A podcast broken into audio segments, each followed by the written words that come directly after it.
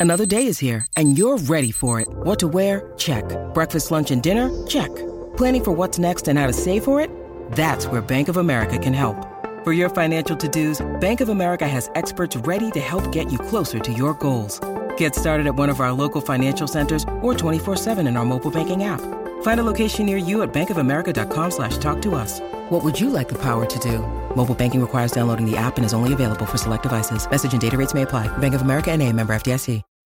Coccodrilli nelle lagune veneziane. Virus che si scatenano nell'umanità a causa degli OGM e cellulari visibili dallo spazio. Di cosa si tratta? Di una pandemia di follia, no, no, del complottismo. Il complottismo, le teorie del complotto che dilagano in modo ancora più virale del coronavirus in momenti di confusione. E visto che in momenti di crisi è facile che le persone si lasciano andare alla fantasiosa elucubrazione delle narrazioni complottistiche, allora mi sono detto perché non ne parliamo un po'? Non soltanto fra me e me, come capita sempre, tristemente su Daily Cogito, ma oggi con un amico, Luca Perri. Ciao Luca e bentornato qui su Daily Cogito. Ciao, grazie a te per l'invito. E quindi ne discutiamo divertendoci un po', perché questo ci vuole anche in tempi di crisi, come sempre, dopo la sigla. Daily Cogito, il podcast di Rick Dufer ogni mattina alle 7. L'unica dipendenza che ti rende indipendente.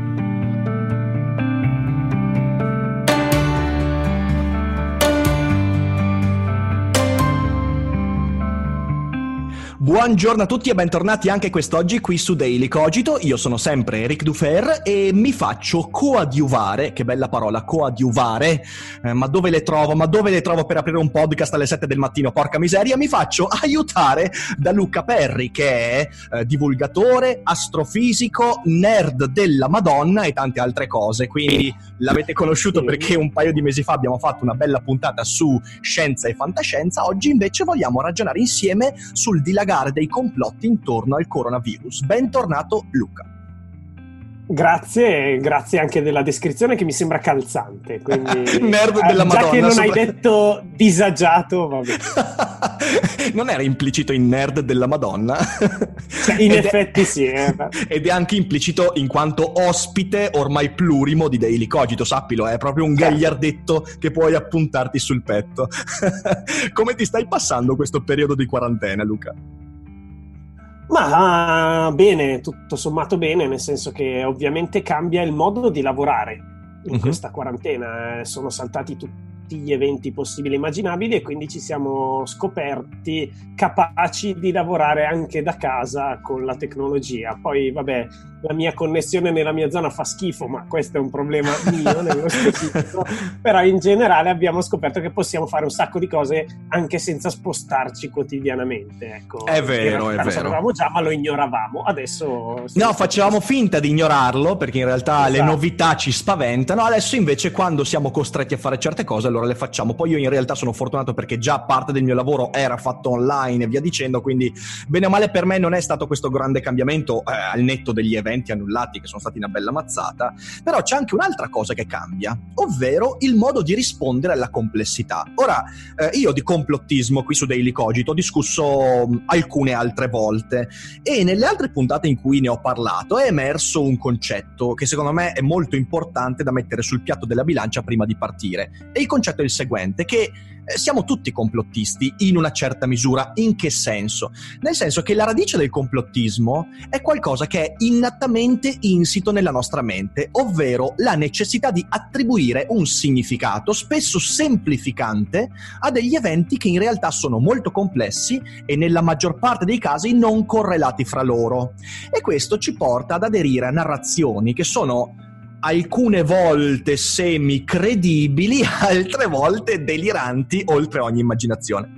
E in eh, periodi di crisi questo viene centuplicato perché? Perché la crisi presuppone non solo e non sempre una crescita della complessità del mondo, ma soprattutto una crescita della fame di significato che noi abbiamo e quella fame di significato si traduce in storie assurde. Allora Luca vorrei che ci introducessi a qualche storia assurda che viene raccontata in questi giorni, visto che sei, sei un esperto del settore delle assurdità.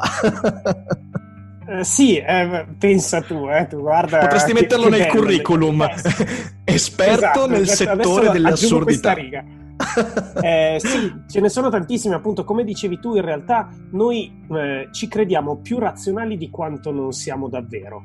E cerchiamo degli schemi, cerchiamo qualcosa che eh, ci conforti anche eh, in, in quando dobbiamo affrontare qualcosa di complesso e quindi bufale e eh, complotti in questo periodo stanno veramente sbucando più del solito. Sarà anche che siamo sempre più iperconnessi alla rete e ai social, eh, perché ovviamente in questo momento si fa principalmente quello, e quindi ne girano veramente tantissime. Ecco, tu prima hai citato i coccodrilli. I coccodrilli sono un caso meraviglioso in cui, eh, partendo da una notizia vera, cioè il fatto che eh, dopo questa quarantena, diciamo, che ci siamo autoimposti, eh, le eh, vie d'acqua di Venezia sono particolarmente limpide perché ovviamente si è ridotto il traffico marino, Certo. eh, effettivamente si vedono meglio i canali e fin qua tutto, da- tutto bene, tutti d'accordo, ci sono tanti video, ci sono tante foto, alcune di queste foto sono state prese e taroccate e ce n'è una bellissima che è diventata eh, virale, eh, nasce come, secondo me, io sono abbastanza convinto che nasca come sfottò, cioè come trollata, hanno preso un coccodrillo e l'hanno messo montato in una foto dei canali di Venezia. Il problema è che l'hanno fatto come trollata, ma è stato presa per vero ed è iniziata a girare e diventare sempre più grande questa notizia eh, finché è diventata virale e eh, era accompagnato dalla, fo- dalla frase meravigliosa l'effetto dei canali con acqua finalmente limpida in laguna ha calamitato un ospite che non si vedeva da almeno dieci anni. Ma che perché poi dieci anni, dieci anni fa a Venezia che coccodrillo c'è stato? Non so. Ma non Ah, so, ma però, però è diventato virale. Intendevano, sai, no, no, intendevano eh, quel momento in cui Berlusconi è andato a Venezia, è stato l'ultimo Cioè, coccodrillo certo, che si è visto a Venezia. coccodrillo, esatto, esatto.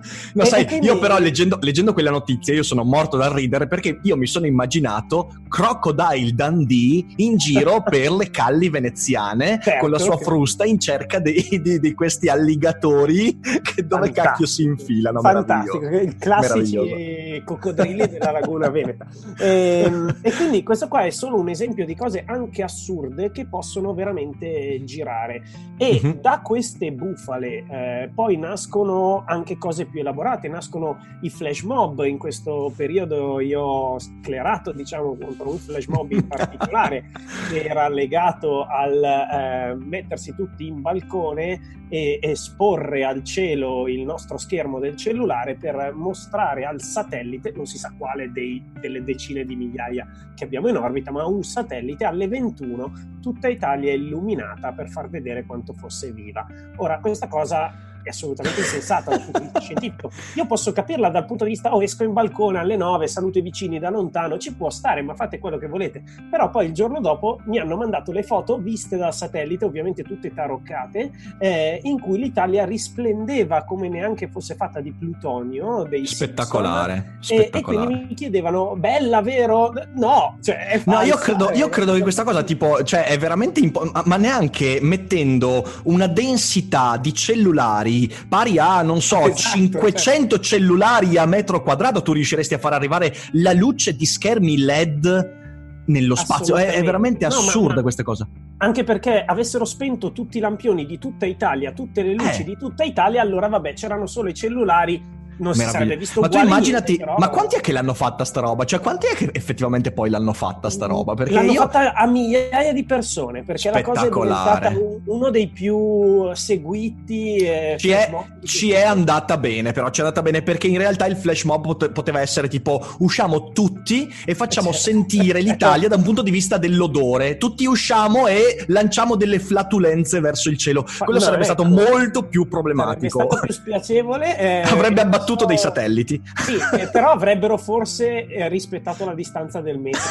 Questo... Forse, eh, sì, no, ma perché, perché avresti cominciato a fare più vittime del coronavirus. Sì, eh? quindi, quindi dai, in un, certo, in un certo qual modo ci è andato bene. Peraltro, in risposta a questo è stata lanciata un'iniziativa, giusto, che si chiama, se non sbaglio, Scienza sul balcone. Se vuoi, Scienza sul se vuoi balcone, accennarcela. esatto. Eh, con eh, dei miei amici divulgatori abbiamo, siccome siamo stati accusati di aver distrutto il senso di unità nazionale dicendo che quelle foto erano false, eh, allora abbiamo deciso di eh, fare noi un flash mob, di uh-huh. eh, crearlo noi un flash mob per andare sul balcone e però fare un esperimento scientifico di cosiddetta citizen science, quindi un esperimento fatto con la popolazione, grazie alla popolazione italiana.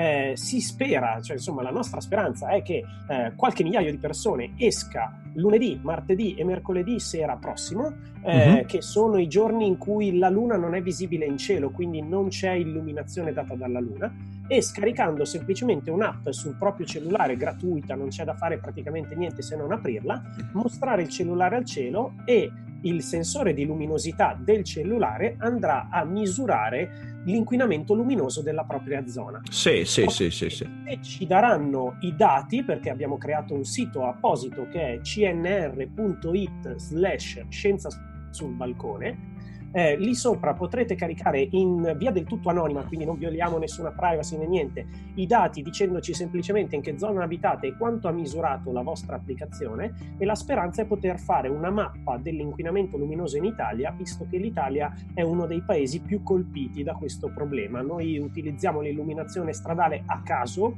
malissimo, tra l'altro sì, sprecando sì. un sacco di soldi e sì. questo ha anche implicazioni sanitarie perché in realtà il nostro cervello non riesce più a riconoscere bene luce, buio, giorno e notte perché siamo immersi. Cosa che poi spinge le persone a uscire in balcone per accendere il cellulare per verso l'alto. Sì, sì, esatto, è tutto collegato. E, e quindi la, la, speranza è di fare un esperimento utilizzando davvero la voglia che c'è di uscire, e io la capisco perfettamente, però incanalandola in un qualcosa che possa essere di produttivo, utile. di interessante. È molto bello. Eh, trovate i link sotto in descrizione, quindi magari io parteciperò lunedì, martedì, mercoledì, saremo al terrazzo, sul terrazzo e faremo questa cosa. Non so se ci riusciremo, ci proviamo. Ci, proviamo, ci proviamo. E, mm, eh, e poi vorrei anche chiederti una cosa, ma questa luna che se ne va lunedì, martedì, mercoledì, ma perché non resta a casa?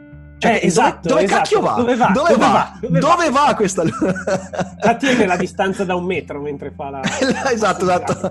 Quanti sono 300.000 chilometri di distanza? 384.000. Tre... Sì. Dai, diciamo che la tiene la distanza, la tiene. È abbastanza tiene. Cioè, sicuro, cioè, sì, sì. Se il coronavirus arriva fino sulla Luna, allora vuol dire che resiste ancora più del tardigrado. È più resistente esatto. il tardigrado oppure il coronavirus? No, il tardigrado eh, è più resistente. Il tardigrado, sì, sì. Non Bastardo, sappiamo veramente come ammazzarlo, ma anche sulle sonde noi ci proviamo perché vorremmo non infettare altri mondi. Sì, sì, sì, infatti, infatti. non troviamo mai il modo per farlo fuori. Pazzesco. Eh, vedi, torna il discorso Berlusconi. Ma comunque no, eh, non, voglio, non voglio divagare troppo, non voglio divagare troppo.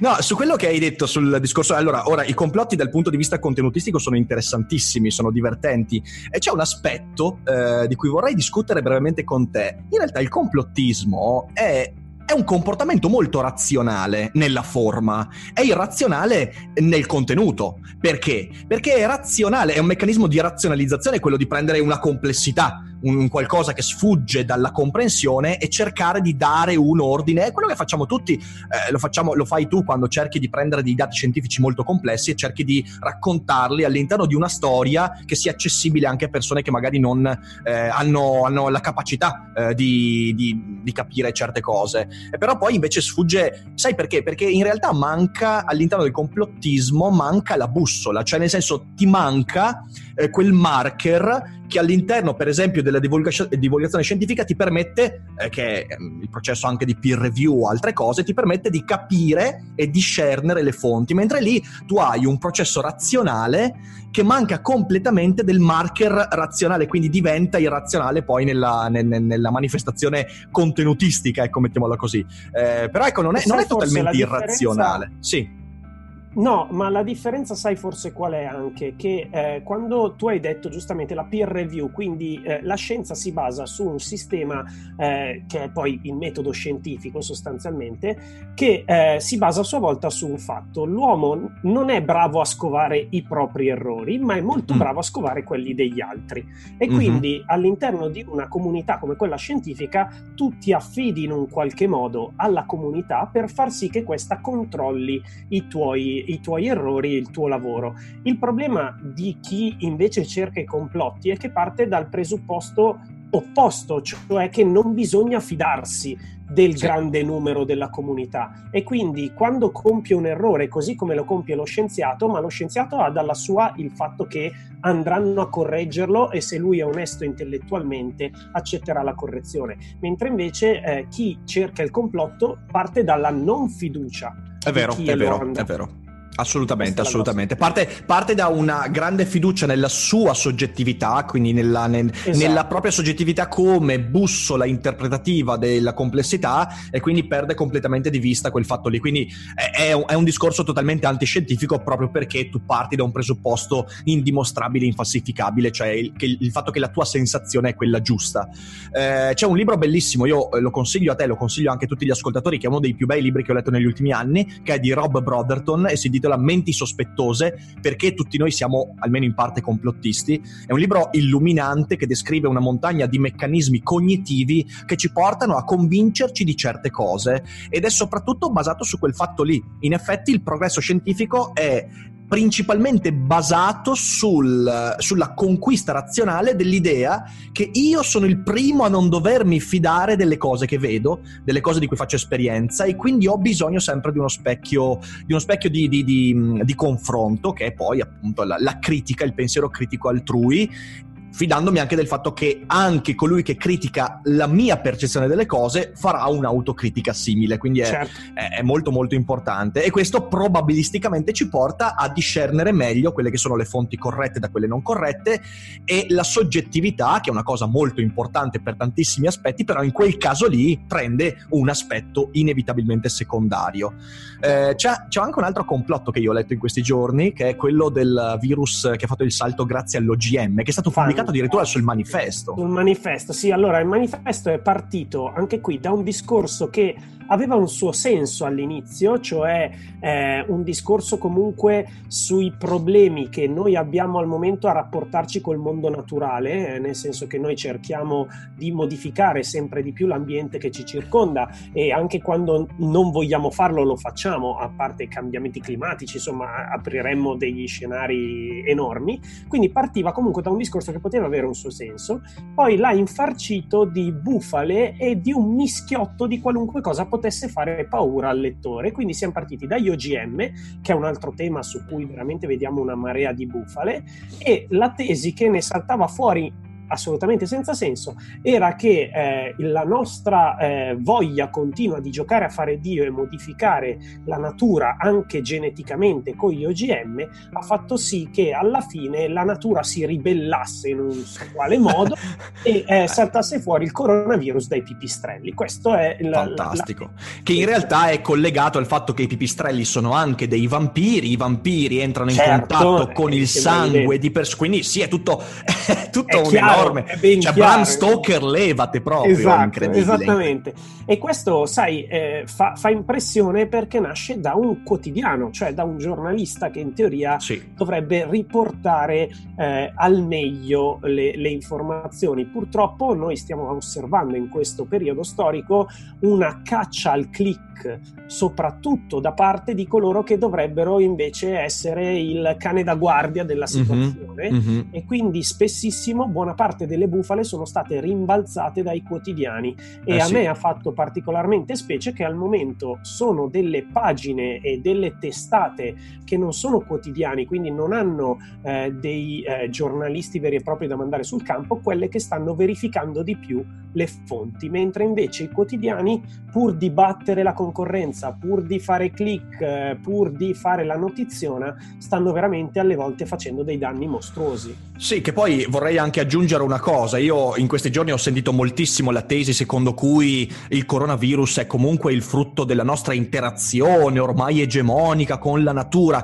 Dobbiamo anche ricordarci una cosa, secondo me, che eh, le epidemie c'erano anche prima della rivoluzione certo. industriale e quindi eh, in realtà il salto da specie a specie c'è sempre stato. Qui potremmo forse aggiungere, a me è capitato di dialogare con Ilaria Capua eh, un paio di settimane fa, nella chiacchierata lei ha detto, e io sono d'accordo, sicuramente bisogna ricercare chi ha la colpa della scarsa, eh, dello scarso controllo igienico che forse è una certo. delle radici di questo salto di specie, che però non significa, cioè nel senso un bel salto logico dire che è colpa della nostra voler fare gli no, dei, infatti, eccetera, eccetera. Anche perché le, eh, i virus già da ben prima dell'uomo, cioè da milioni di anni prima dell'uomo, eh. sono comunque un regolatore di un ecosistema. Cioè, eh certo. L'altro le epidemie ci sono sempre state, ripeto, anche milioni di anni prima dell'avvento dell'uomo. Quindi andare a lamentarsi col pipistrello o col pangolino, perché a un certo punto aveva dato la colpa al cioè mi sembra sinceramente... Eh, sì, sì, sì, ehm, quindi, quindi, ecco, anche lì io vorrei dire, è giusto, è giusto che questi eventi diventino anche autoregolatori, cioè nel senso è giusto che noi come messaggio prendiamo anche il fatto di stare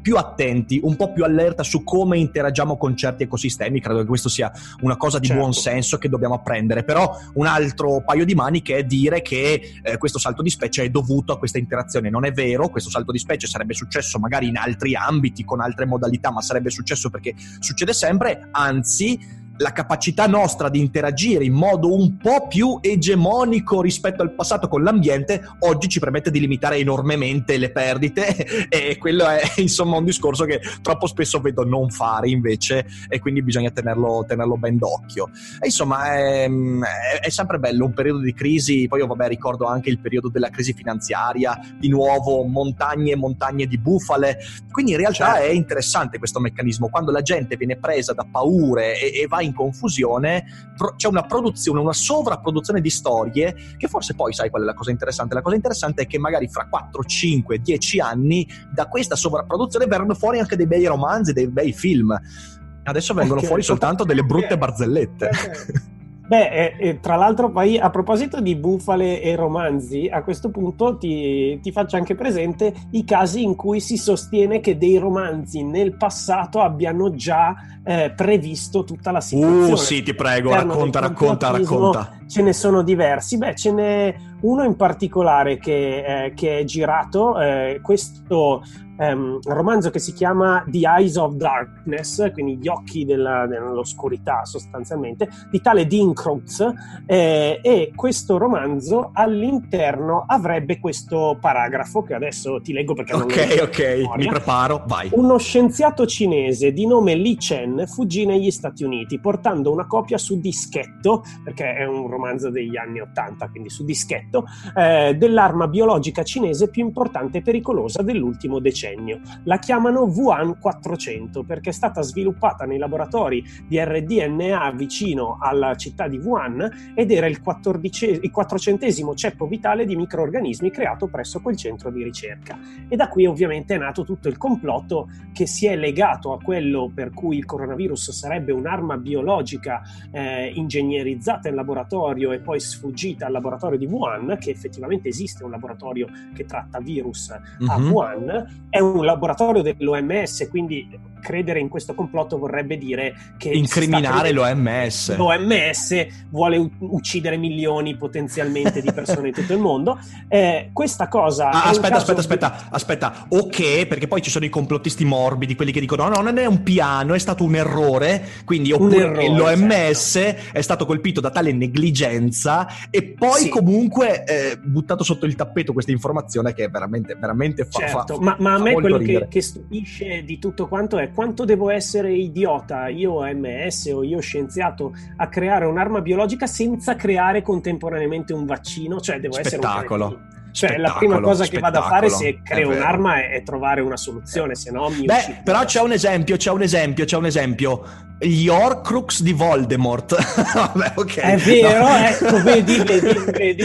Eh, quindi Voldemort era l'OMS di un L'OMS, esatto, esatto, esatto.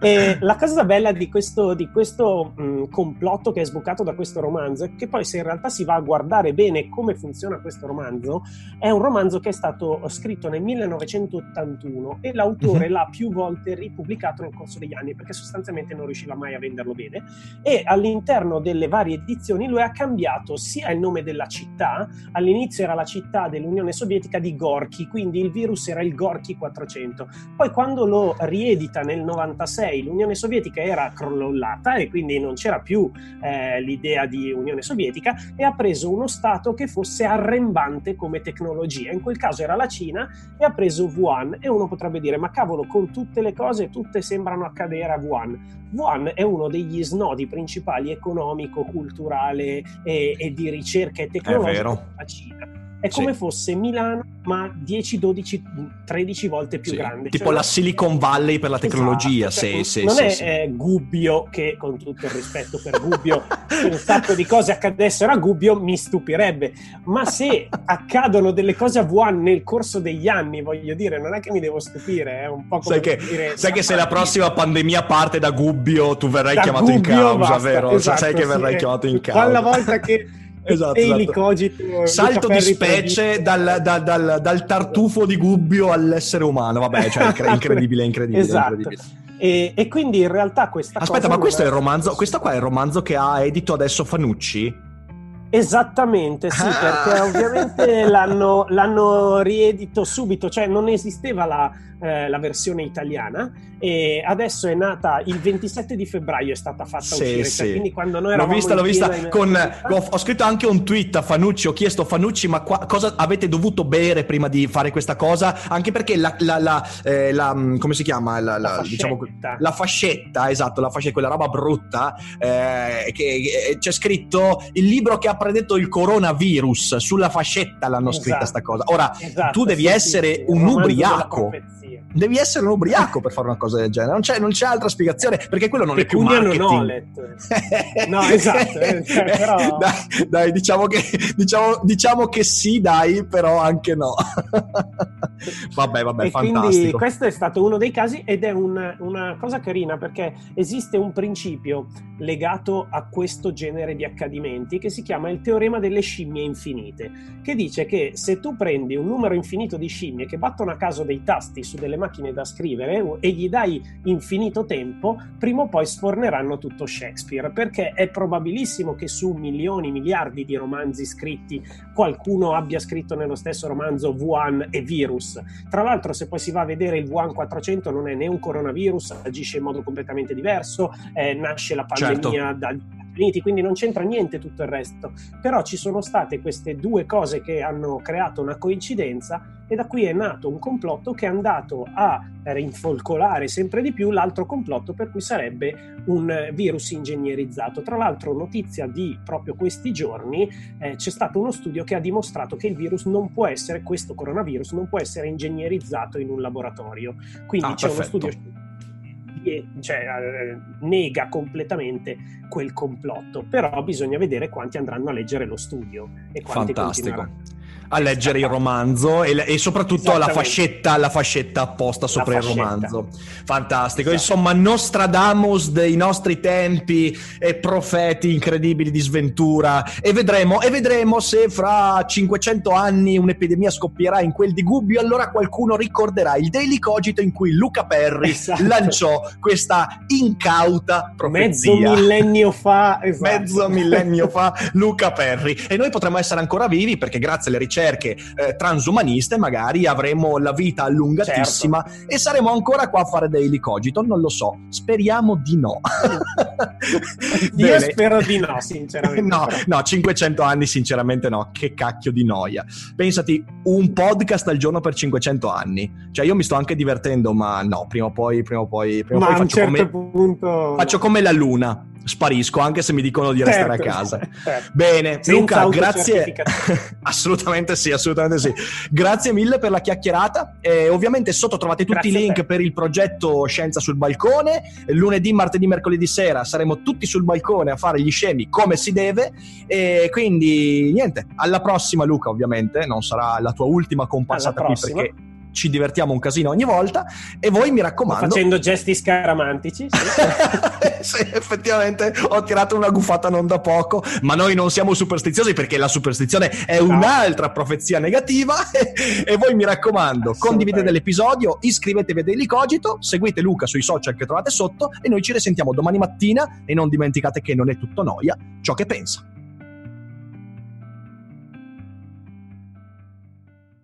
E adesso un bel caffè finito. Perché rischiare di rimanere senza caffè quando puoi abbonarti a Caffè Borbone? Prezzi vantaggiosi, costi di spedizione inclusi, tante possibilità di personalizzazione e l'abbonamento lo sospendi quando vuoi. Decidi tu la frequenza, la qualità, scegli tra le cialde e capsule compatibili e crea il tuo mix di gusti e miscele. Mai più senza caffè con l'abbonamento Caffè Borbone. Tutte le info su caffèborbone.com.